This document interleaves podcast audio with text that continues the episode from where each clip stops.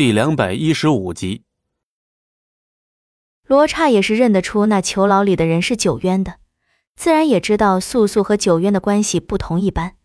要是他真的知道龙当将九渊锁在南牢，肯定早就同龙当一道来了，而不会是像现在这样面色稍微有些不悦，一大早就往南牢这边赶。罗刹自然不想干预龙当的家务事，三两句敷衍的话后，立马消了身影。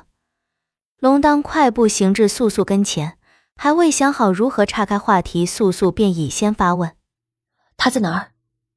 龙当不想骗他，可是让素素看见九渊这副模样，只会给他造成更大的自责感。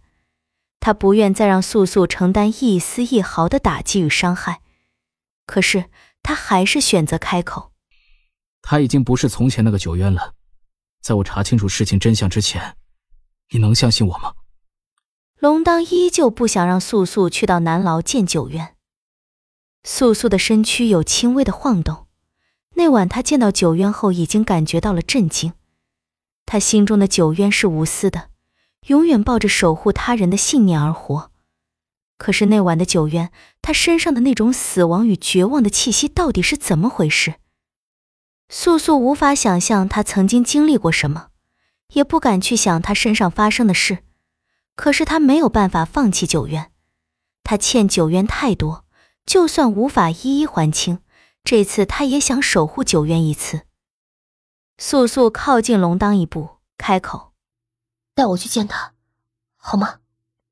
他那种忧伤的眼神注视着龙当，他又怎么会忍心拒绝他？但龙当知道，即使素素已经做好了心理准备。可是，在他进入南牢看见九渊的那一秒，他一定会自责崩溃。但他终究还是满足了他的愿望。南牢最深处，龙当只在门外守着素素，他一定有些话要同九渊说。的确，在白日里见着如今的九渊，素素虽努力维持自己的情绪，可是那种自责与愧疚是他怎么样都无法忽视掉的。九渊。是我，素素。九渊被铁链锁着全身，在素素进入囚牢之后，他甚至都没有抬头看他一眼。他闭着眼，不理会来人是谁或是说了什么。素素蹲下，右手止不住发颤，抚上九渊在这难牢中因锁链的束缚而新添的伤痕。素素动作极轻，可还是弄疼了九渊。他一声闷哼。眉头紧锁了锁。九渊，是我，你看看我好不好？素素几乎是哀求的语气。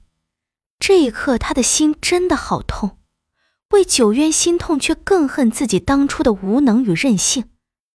若是他当初没有贪恋龙当的温柔而留在妖族，若是当初他能早点找到九渊，那么现在九渊所要承受的一切，是不是就不会发生？一切都已为时已晚，无论该不该发生，事情已经演变成这副模样。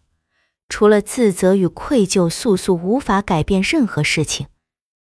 他不知道自己在南牢之中陪了九渊多久，在从南牢出来时已是傍晚时分，龙当依旧守在囚牢之外。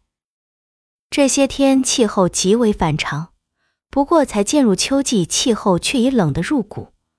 素素才出南牢，龙当便将一件雪白色囚衣替他披上。我会查明事情的真相，他也不会一直这样下去。